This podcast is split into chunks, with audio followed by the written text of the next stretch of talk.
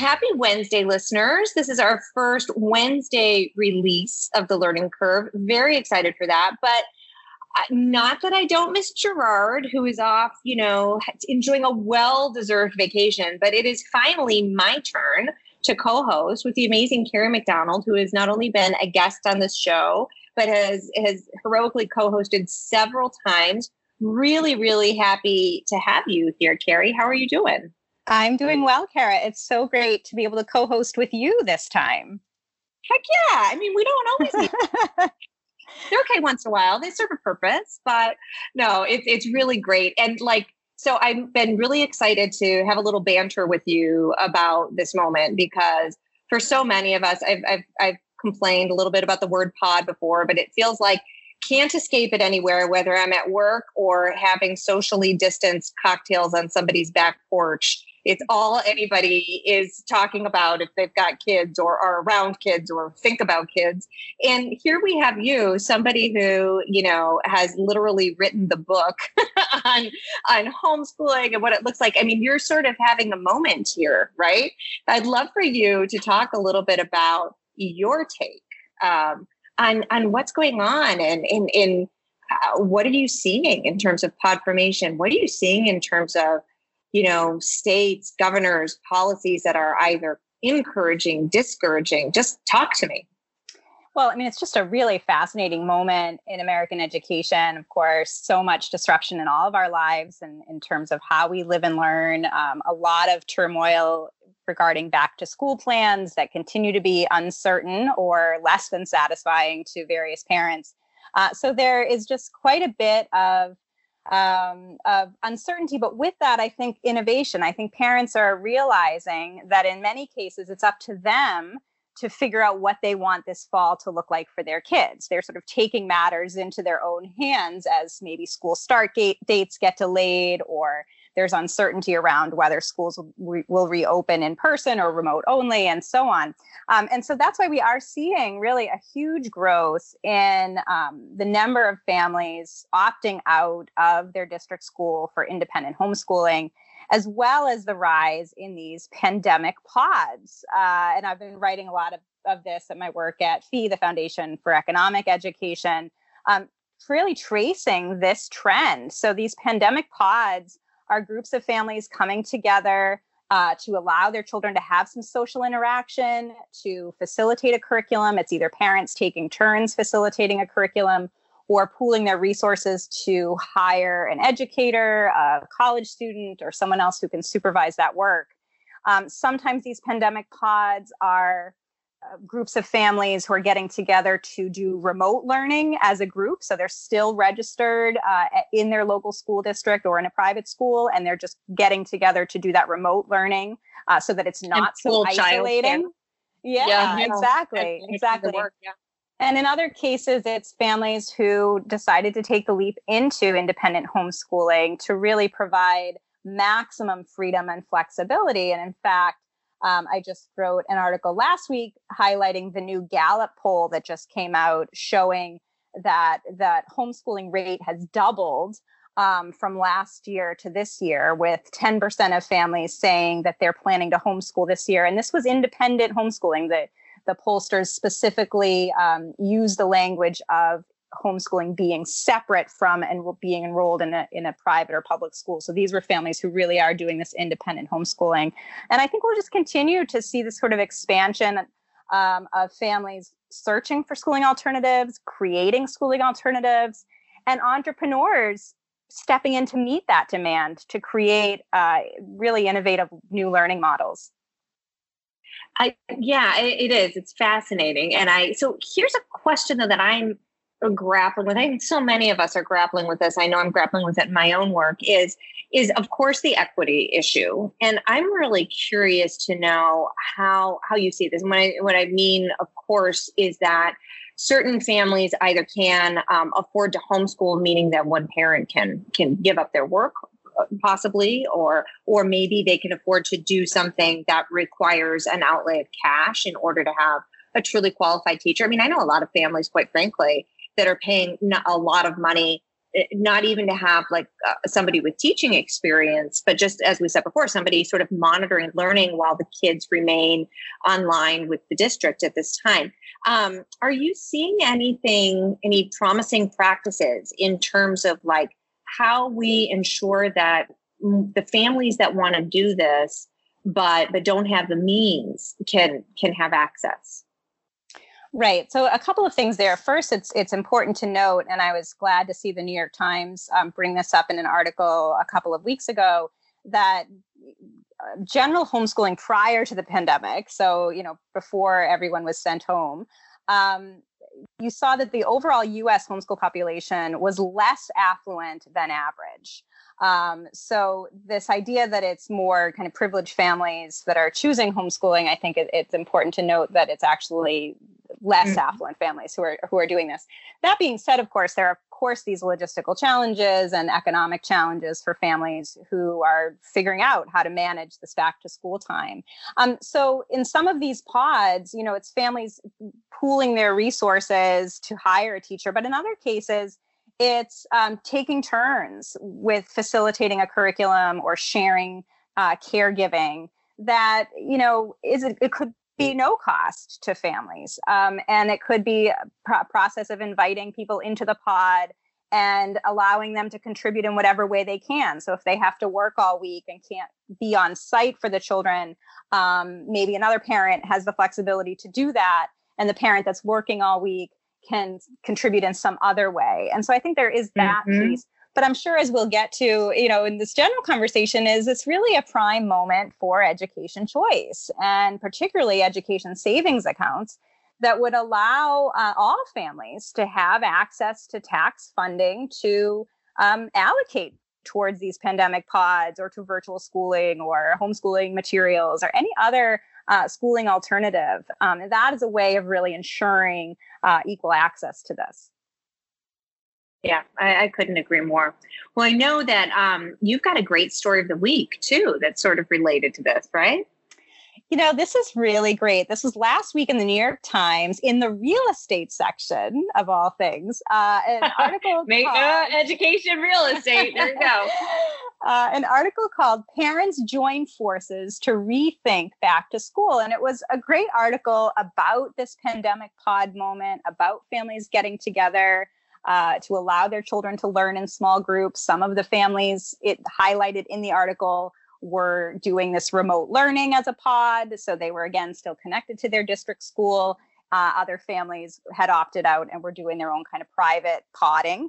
Um, but it was a great article in showing just the different ways that families have um, sort of redesigned their homes or reimagined some of their homes spaces to allow for yeah. not only these pandemic pods but also virtual learning. So one one uh, parent talking about redesigning this walk-in closet in the home to allow their older child to do virtual uh, schooling in a, in a quieter space and then renovating a barn or even a treehouse for one of these pandemic pods. So just a really uh, sweet article about the ways that families are trying to manage um, figuring out how to make their homes not only now workplaces but learning spaces yeah I love it. I mean, and uh, who isn't a fan of like the good uh, Zoom closet slash office space?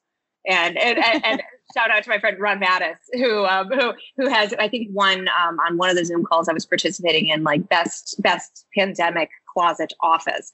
But it, this is this is pretty. Um, cool stuff at a tough time as parents work out how this is all going to work for them.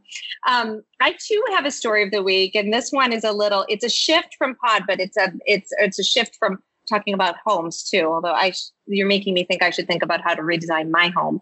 Um, although my kids are apparently going back face to face, fingers crossed. We will see. Um, but this article that I have is from Education Next, and um, I think a couple weeks back, we talked about some EdNext poll, result, poll results that showed that by and large in the spring, um, parents of charter school students and to some extent private school students as well reported higher rates of satisfaction with the spring learning experience, which of course, um, remote learning, I mean, which of course caused people to sort of dig into like, okay, so charters are a little bit easier to look at than private schools, which I think nationally, um, you know, there are more of them, and um, uh, we've we've got a lot of other data on charters. Um, but so people have been asking this question like, so, okay, if it worked, when it worked, how did it work? Like, what made the difference? And so this is an article um, by Greg Benork in, in Education Next. And um, you know, he points to a few different things. And I, I just want to, there was something that stuck out to me in the first paragraph of this, you know, recognizing that, especially remember in March when we all sort of realized what was actually happening and we made this switch, you know, and, every, and of course there were millions and millions of families without high speed internet access, didn't have devices, and districts and charters never was scrambling to get these in the hands of families. But then we have this complicated problem as well of teachers who didn't know if you even had an online learning platform or or or your district or charter went to find one teachers had to negotiate how to even work on it. And then you know that resulted in many cases in teachers working along with i will say there are other factors such as collective bargaining agreements that contributed to this but teachers working in some cases just two hours a day was what's been reported. But charter schools um, on the whole not every charter school just seem to do a lot better with the pivot um, and they, you know, as many have said, they were more nimble in sort of making this happen. Um, one of the things that's so fascinating to me, and it's highlighted in this article, is that parents reported that their schools, in that charter schools, were reaching out to them on a very regular basis. In some case, every morning, we had examples of charter networks realizing off the bat that they would have to start the day with sort of a morning needs assessment. And that means not just everything from like, how's how's your kiddo doing with yesterday's lesson but also like what is it that's going on in your family? What do you need? What's what's preventing you? What's preventing your student from being able to access um, learning? And that's huge right? That's absolutely huge. This ability to have this one-to-one relationship. And then there are a couple of other points the second one they highlight is that a lot of charters manage to recreate the structure of the regular school day, which in many cases involved a lot of synchronous learning. Uh, this finding leaves me wondering if that's going to actually look the same in the spring, because I think that a lot of people who've engaged in virtual education know that it can evolve over time and that you know there's nothing wrong at all with synchronous learning and it works well for some students but there might be other ways to do it as teachers become more and more acclimated to said format um, and then another great one that um, just highlight here is that they found that these charters that got really high marks from parents really took a team approach to teaching and and held true to the curriculum. So, you know, I think in a lot of places it was this idea. I know I had these conversations with my kids' teachers of they they really wanted to advance learning, not just sort of stop the bleed, so to speak. And it seems like that's what a lot of really high performing charters were able to do. And in many cases, what they would say is like, who is our most experienced, most effective math teacher? And then record that person giving mm. a lesson that every kid at that level would take and then you could go ahead and break out into smaller groups for one-on-one help etc so that you didn't have to replicate which is really fascinating right. when you think about the power of learning this way right you didn't have to replicate that lesson with five different teachers and maybe maybe there one or two of them are, are able to deliver it in a more effective way than the others. So these are just some of the findings um, that we get from the charter sector. I think that this is really worth a look. Like I said, it's Education Next. They've got a new poll that came out recently, which I'm sure we'll be talking about soon. Um, but as a proud charter school board chair um, of a network that I know has been working incredibly hard to make sure our hybrid approach goes well in the fall, uh, this one made me pretty happy.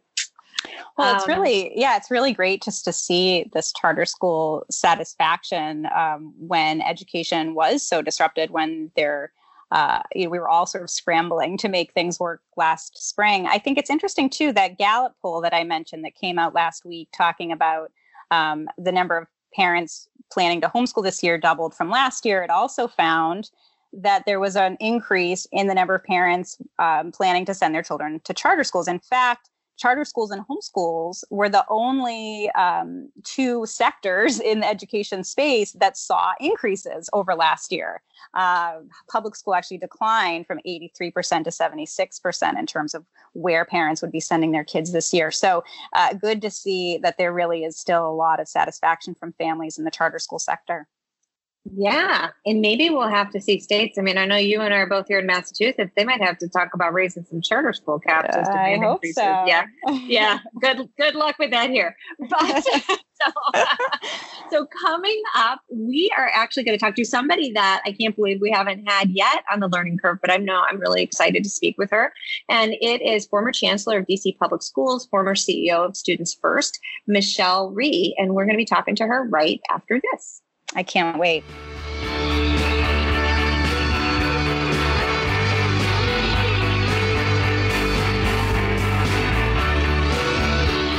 We're so excited to have with us today Michelle Rhee.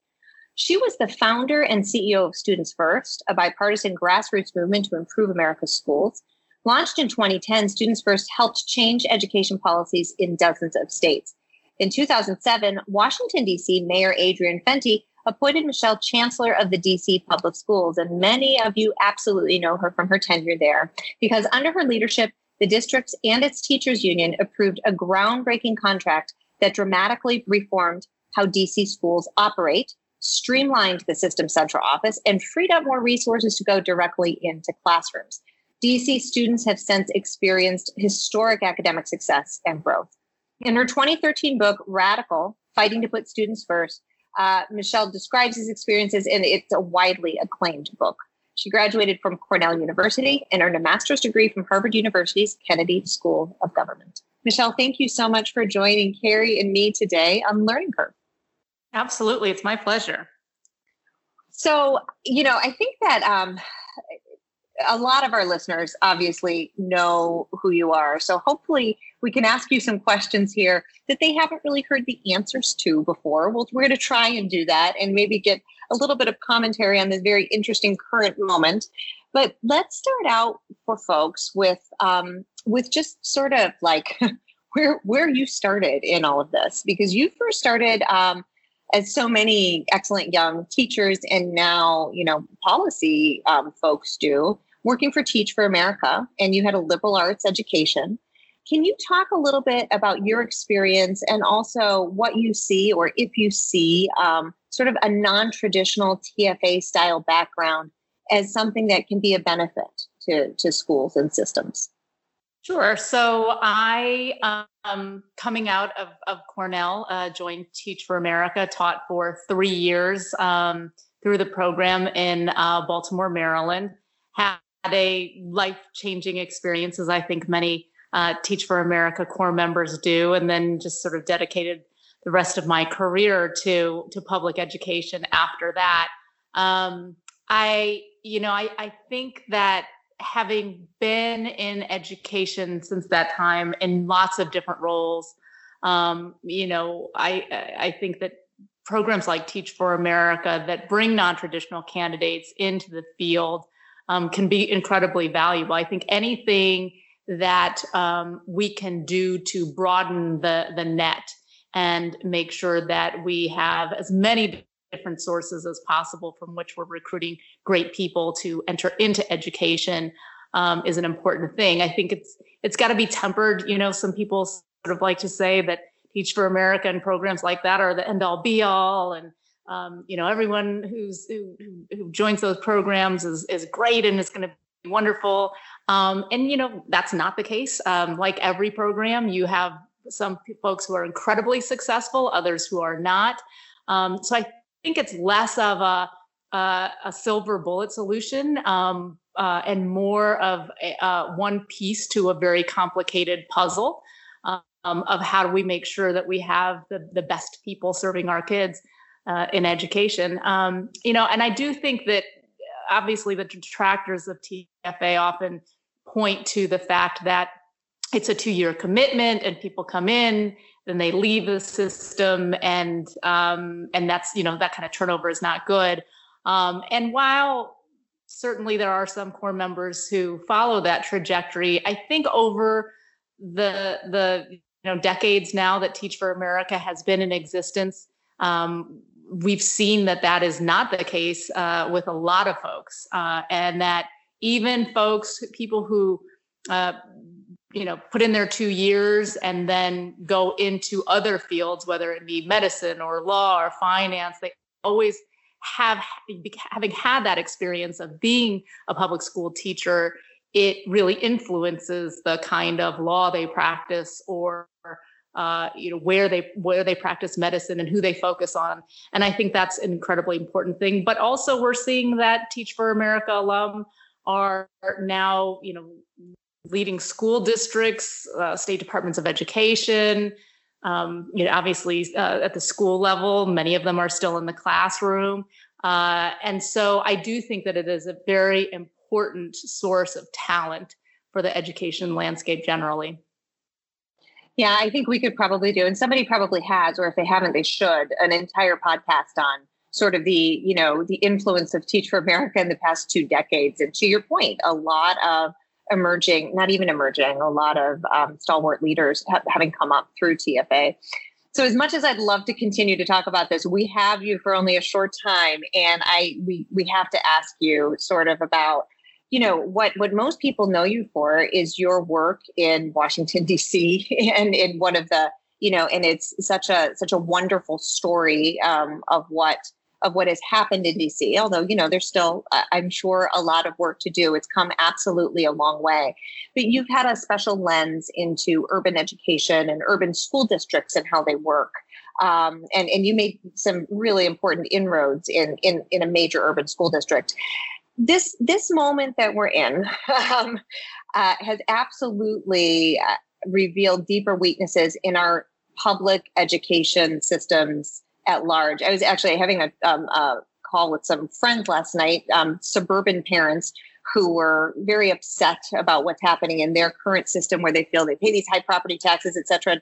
And I made the point to them, which I don't know was very well received. I said, yeah, what, what a lot of us are feeling right now is what a lot of parents who've never really had choices or or who who have been felt trapped in a system that wasn't working for them had felt for a really long time. So we're in this weird moment where I think parents and others are seeing that the systems don't always serve all kids or even the majority of kids in some circumstances.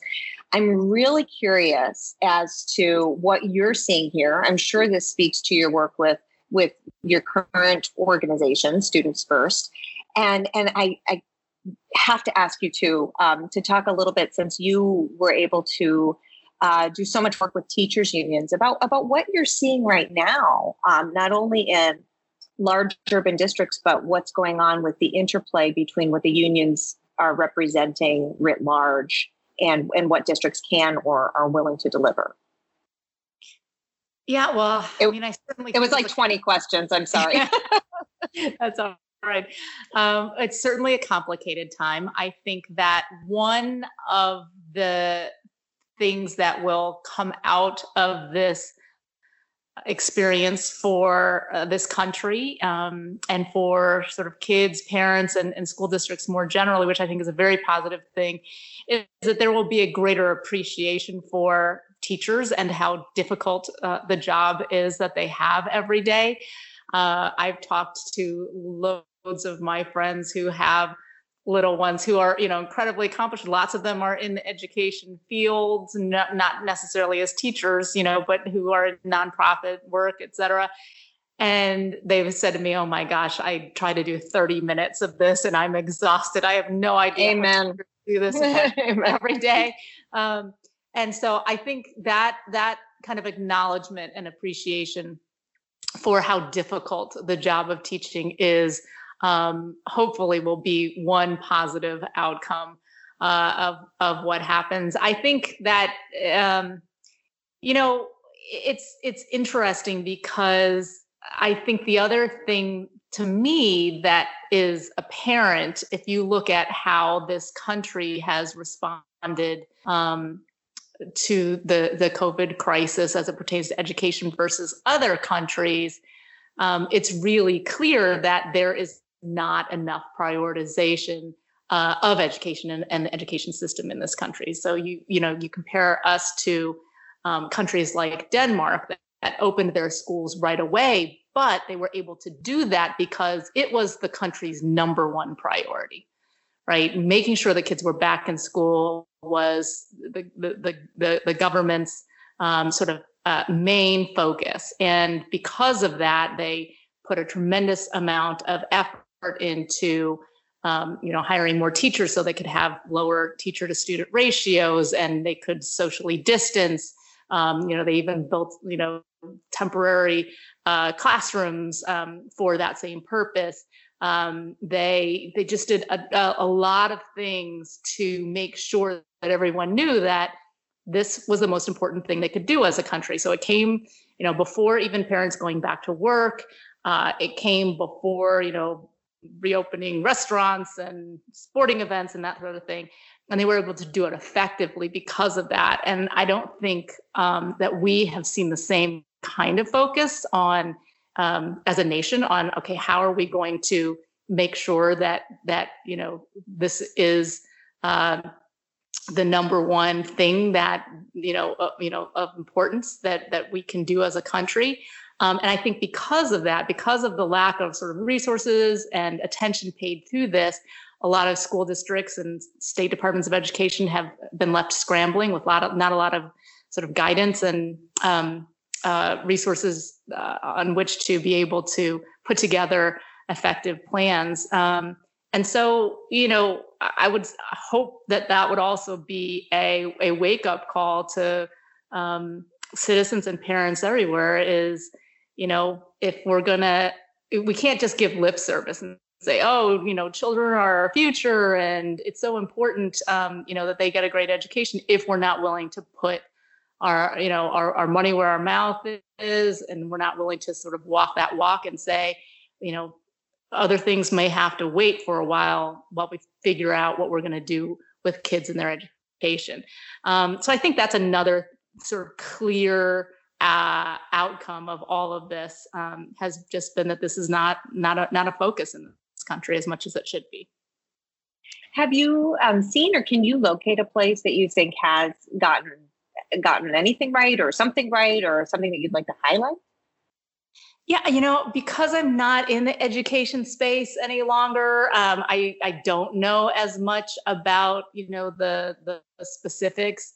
Um, I think this is an area where charter schools because they are more nimble because a number of them had um, been sort of more technologically savvy and who had um, i think developed a lot more both on the teacher side and on the student side in terms of how they wanted to utilize technology effectively for planning purposes for um, you know instructional uh, strategies, et cetera, have I've seen, you know, I've heard anyways that that a lot of them are um, uh, acclimating to this uh, situation a little bit easier.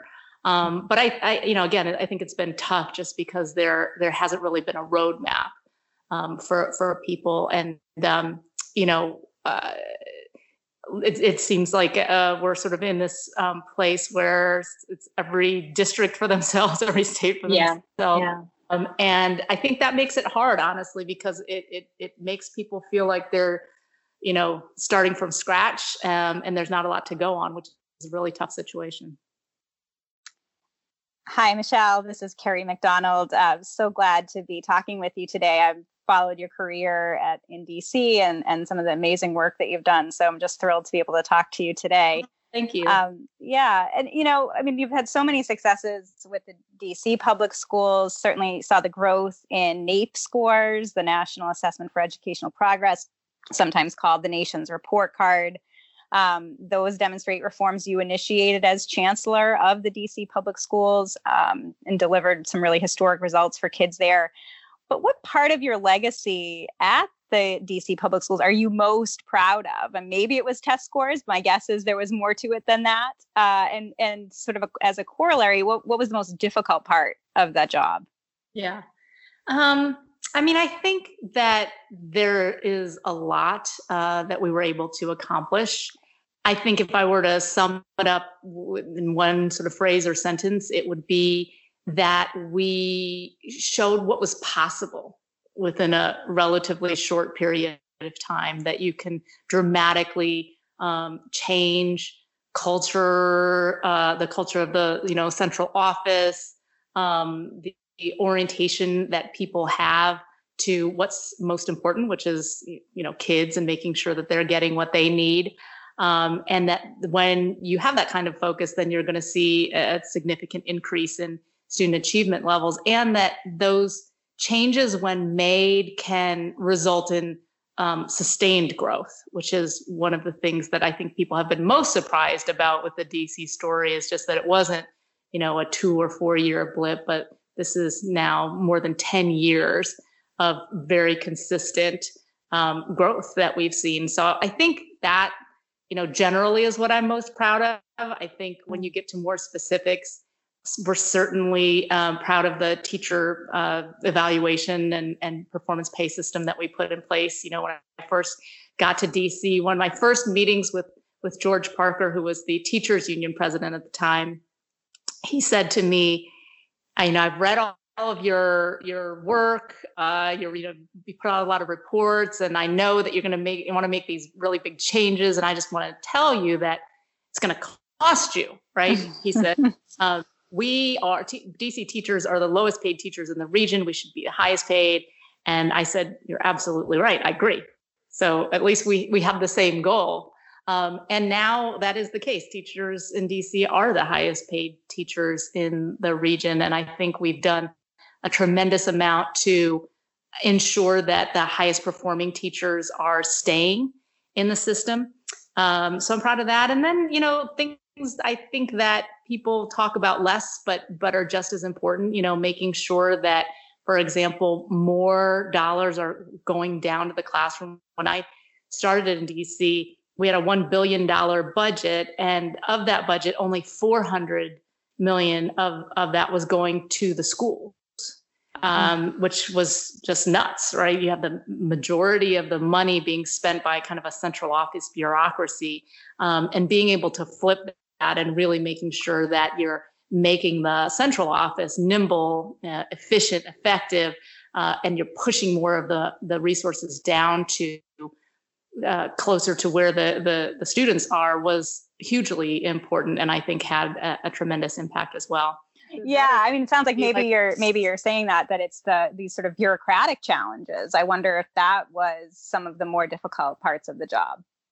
Um i mean i think it, it's a nice way to sort of frame it as like what was more difficult? I think i would say you know what what what did we not succeed at right? Where mm-hmm. what, where were our failures? And we had uh, plenty of those as well. And i think the one area that we really didn't make progress in that was commensurate with the sort of effort that we put in was around kind of community um, input and engagement and buy into what we were doing. And I think a lot of that was because I was super naive when I took that job on. And I thought, well, if we just work really hard and we do the right thing and we um, we produce results, then people will love those results and they'll want you know to see all this continue.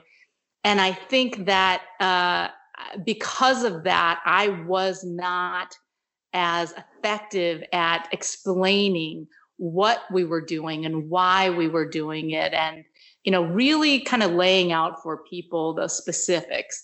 Um, and so because i didn't do that communication particularly well i think people who were opposed to what we were doing kind of they created a narrative and and you know sort of filled the void and then i was sort of left scrambling afterwards. And i think that really negatively mm. impacted how the community felt uh, at least you know some some sections of the community how they felt about um, the reforms. And so you know we tried a lot of different things and i think we never really um, we never really were able to crack the nut on how to do that well.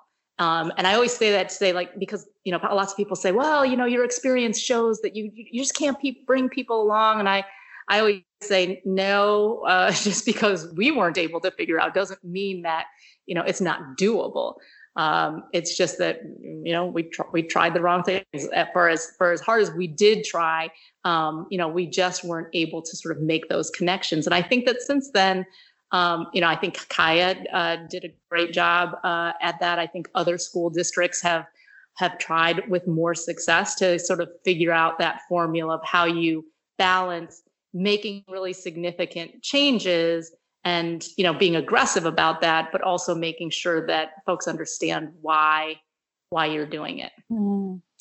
Well, just some amazing accomplishments there. Seems like the successes far outweighed the setbacks. Uh, just great work in the DC public schools. Maybe if we could just end on a 30,000 foot view of you know here we are in covid-19 you touched on this a little bit earlier but we're you know seeing this dramatic transformation in american education um, schools and districts being radically decentralized with virtual schooling and homeschooling and pandemic pods and micro schools, that whole thing. Uh, you know, what do you think about the future of education, both sort of during the pandemic and then beyond? Yeah.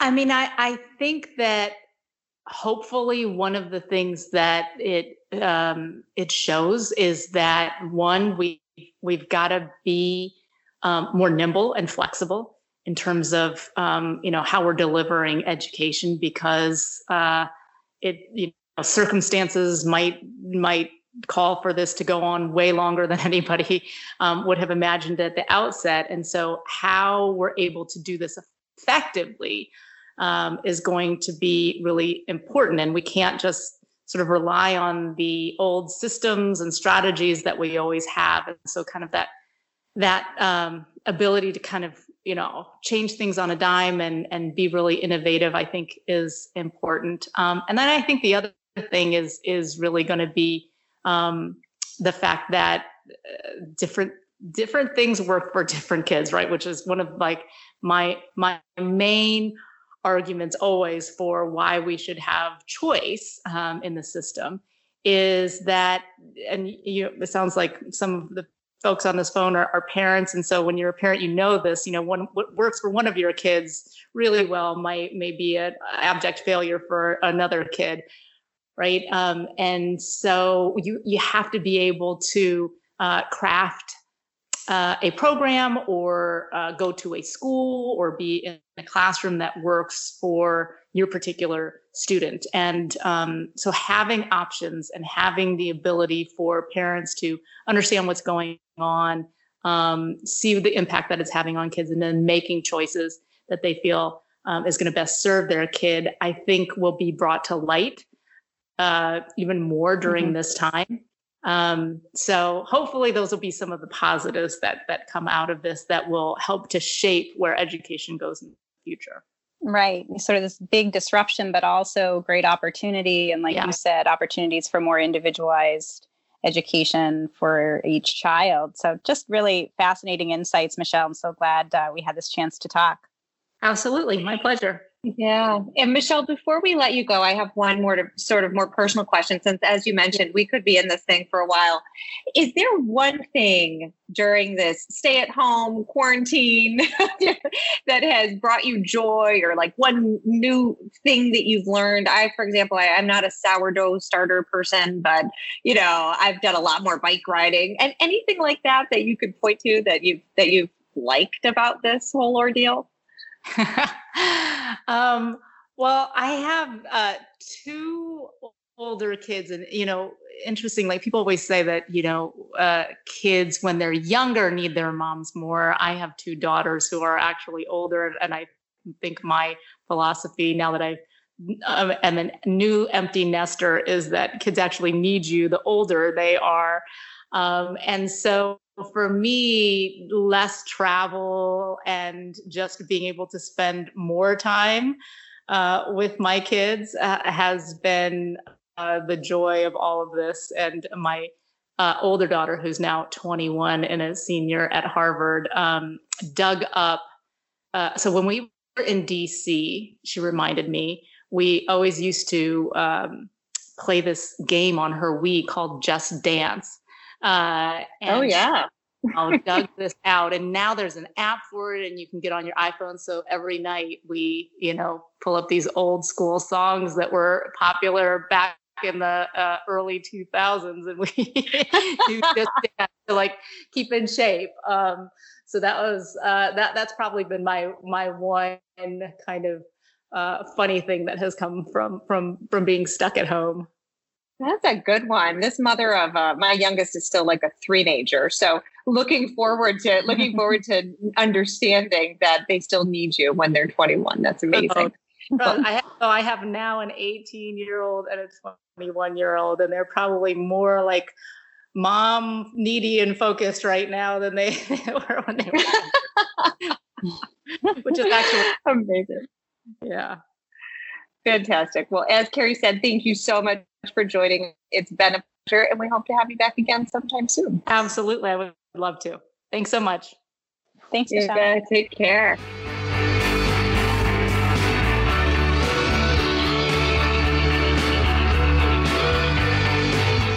Okay, after that excellent conversation with Michelle Rhee, we are back as always with the tweet of the week. This one from our friend Neil McCluskey. And um, he says it's the year of school choice. A silver lining, and we, we, we talked about this at the outset, Kerry, a silver lining to COVID would be if it made the public a lot more aware of the need for hashtag school choice. And it sounds like, according to what you've been writing and what we've all been reading, Kerry, that he is absolutely onto something here that the public is becoming a little bit more aware. What do you think? I completely agree. I think parents are recognizing that there are a lot of different options for their children's education, and they will continue to become interested in and demand more education choice.